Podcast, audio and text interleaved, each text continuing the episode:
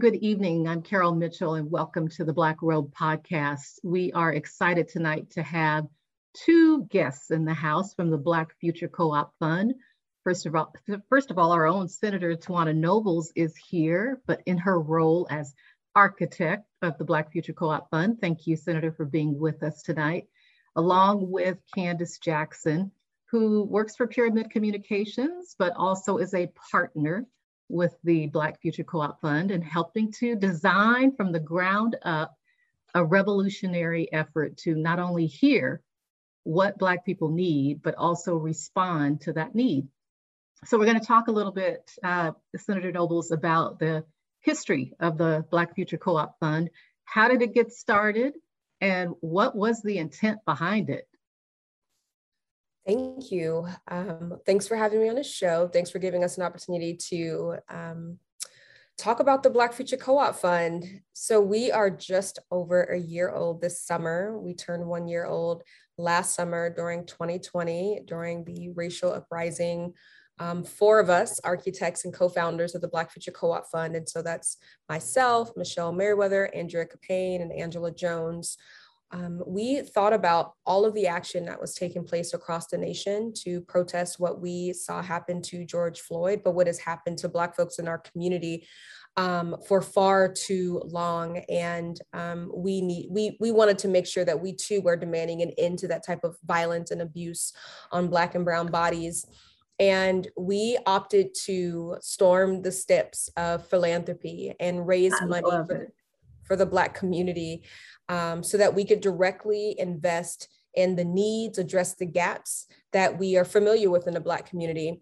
But we also knew that in addition to, you know, setting a goal to raise $25 million and being over halfway there um, at this point, we wanted to um, take our time to do some research and hear directly from community about their needs. I mean, what we want is a liberated future for Black Washingtonians.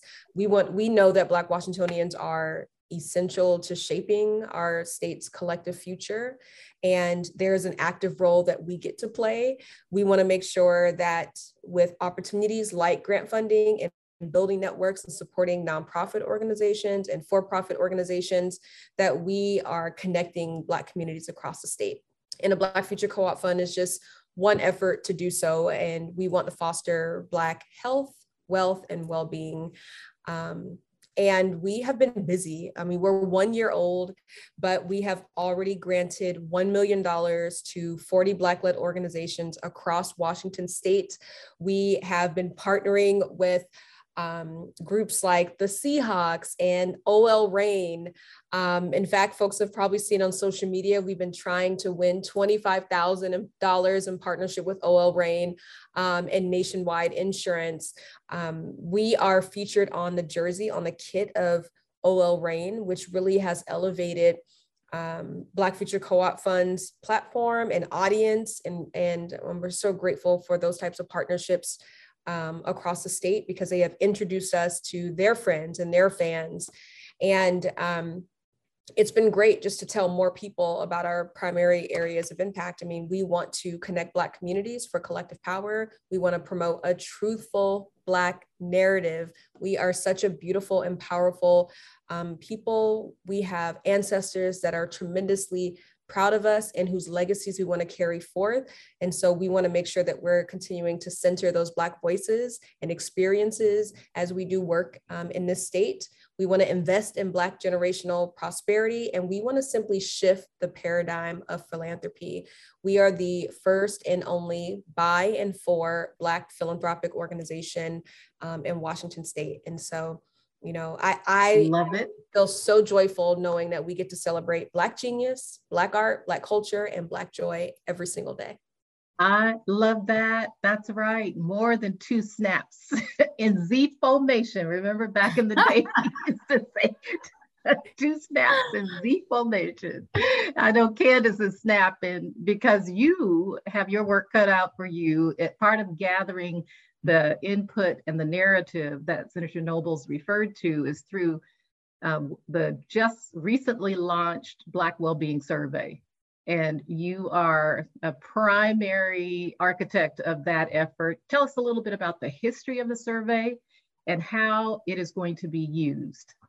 Yeah, so this builds on existing work as all of our work does in Black spaces, but this builds on existing work that um, happened back in 2015. So this is a report that uh, if you look on Byrd Barr Place's website, there were uh, some of the same partners that are around the table contributing to this report, um, contributing to a 2015 report. And that report was intended to um, galvanize us and move us into a space where we're organizing a little bit better together, where we have the data to push policymakers and push our systems to do the things we know they need to be doing. Um, and when we look back, you know that report did so much for our community around the the goals that it had and now the data is outdated. So um, black future co-op fund architects came to pyramid and said hey we want to redo this report. Can we pull the crew back together? Can we do a report for us by us? Um, and myself coming from a public health background i was thrilled. I'm like this is the moment. This is the time we need to do this um, and, and we need to do it with our community. So as we as we started to set this process up um, we started to think about well how do we hear from our community? How do we understand what really is meaningful to our community in this space of well-being? What is well-being to our community?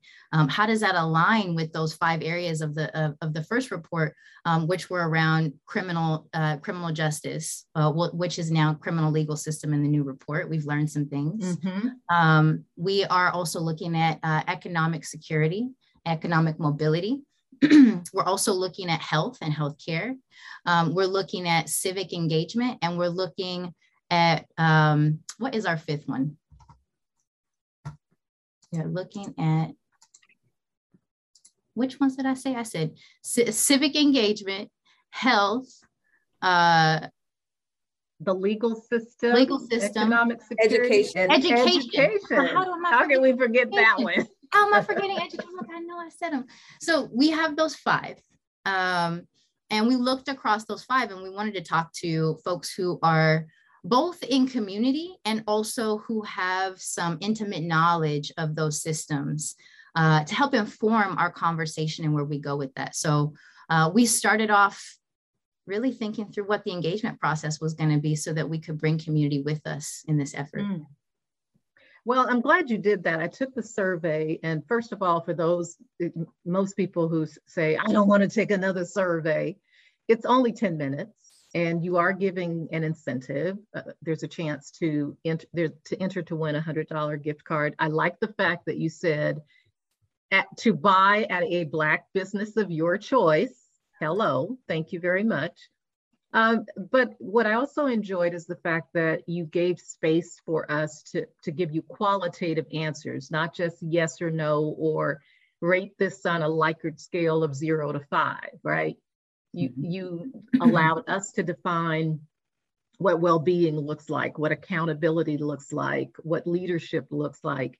And so one of the questions I had for Senator Nobles and for you, uh, Candace, is how are you going to aggregate all of that very customized, individualized answer, answering that we did? Because, you know, if a thousand people take the survey, you might get 800 different answers to what is accountability.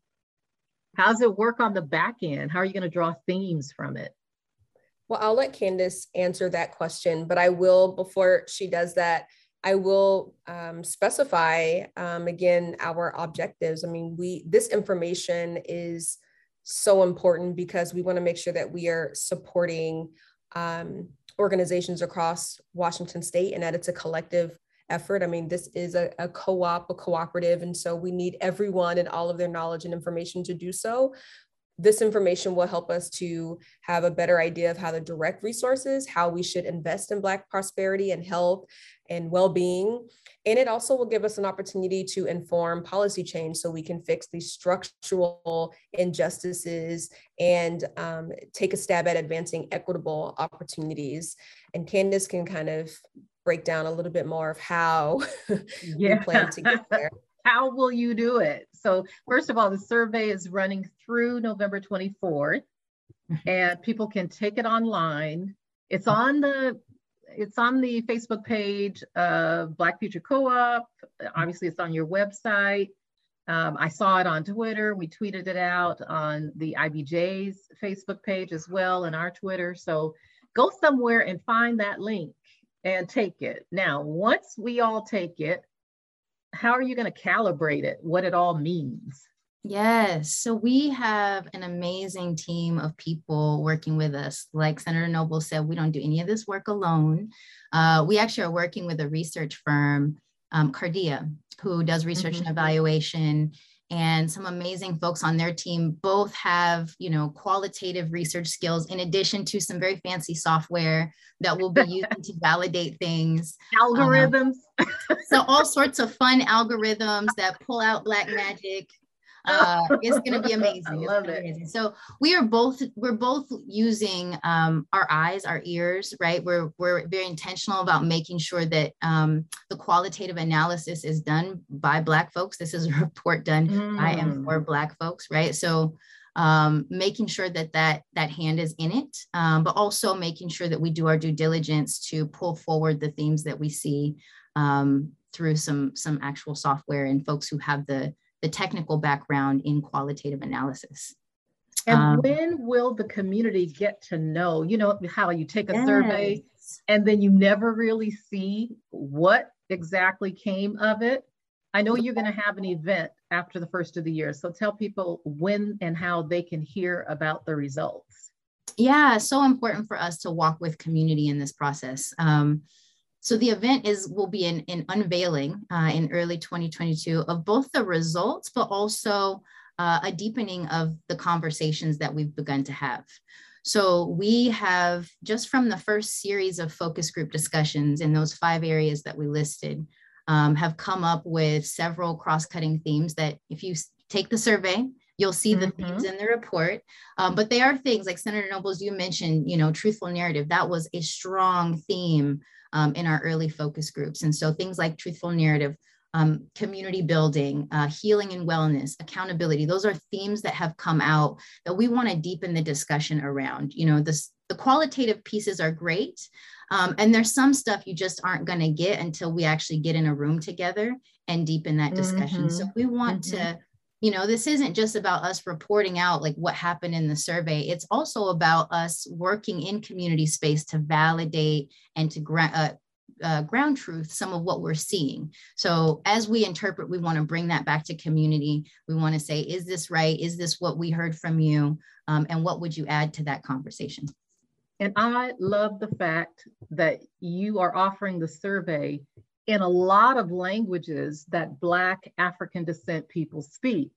I, I when I saw uh, Haitian Creole on there as an option, I said, well, wow, the only thing missing is my Gullah Geechee that I speak sometimes when I'm mad. Right.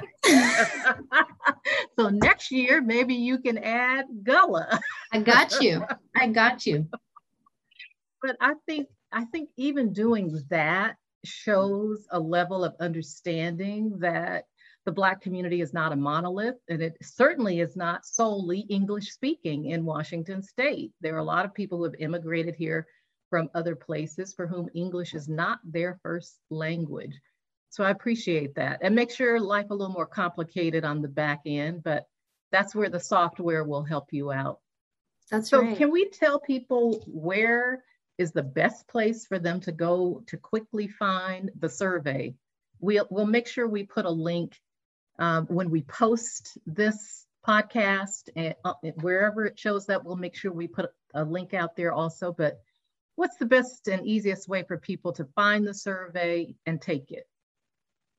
Yeah, thank you. The best place to go is blackfuturewa.org and you can find the survey, take the survey, there's a toolkit so that you can promote it on social media that you've taken a survey or use a toolkit to share with your networks. And please personally invite friends and colleagues to take the survey just as you will.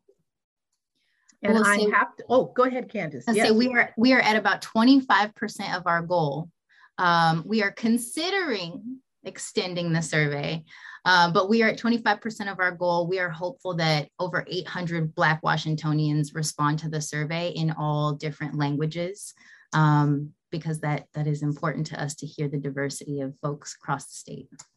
Yeah, that would be, well, let us know if it does extend because we'll make sure that this opportunity that we've had to dialogue extends right along with it and is available to people to see and hear it. I do um, want to go back real quickly in these last few minutes we have to the Black Future Co-op Fund and report that the Institute for Black Justice was one of your We See You grantees. Thank you very much. I still remember the day, Senator Nobles, when I got that phone call from you. And I didn't have a clue why in the world you were trying to reach me and you were calling every phone number I have. And I've got like four of them. I said, she's calling me on the bat phone. This must be important. Can you just take a moment and talk a little bit about the grant recipients? I know you've done two rounds, but the way that you did it was so beautiful and so surprising and so encouraging and uplifting for those of us who were startup nonprofits just out there on the ground, right, at the grassroots level, scratching out a niche for ourselves. And along comes the We See You grant. So, talk a little bit about that. Yeah, well, we definitely see each of you. And of course, we wanted to grant $1 million um, and give everyone the same amount. And so that was 25,000 for 40 organizations. Um, but in essence, we already knew just from our own personal experience as executive directors and CEOs, as Black women who are the architects of this fund, we had a pretty good idea of who was leading powerful work um, in our communities who, who's already igniting Black generational wealth and health and well-being, um, organizations who are already fighting to break down systemic barriers and support Black Washingtonians um, to be liberated, to be prosperous and self-determined. And because we, we could already see folks doing the work, we wanted to create a low barrier opportunity to invest. So no application, this was simply in recognition of you're already doing the work. We don't want to add anything else to your plate. No one needs to ask us for anything. We, in fact, want to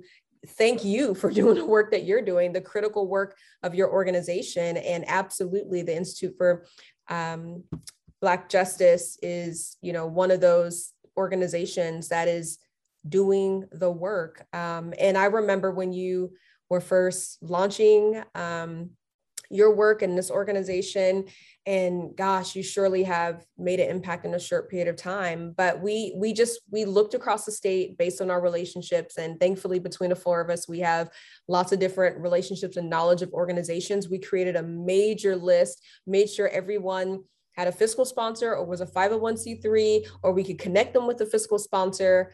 Um, but if, if the organization was providing culturally supportive education or um, youth mentoring or powering economic mobility through workforce development or like you do a lot provide a lot of education and supporting women and moms and being advocates you know advancing civil rights and social justice we simply wanted to say we see you and we want to provide you unrestricted funds that you can use as yeah. you to carry out your mission nonprofits love those words unrestricted funds.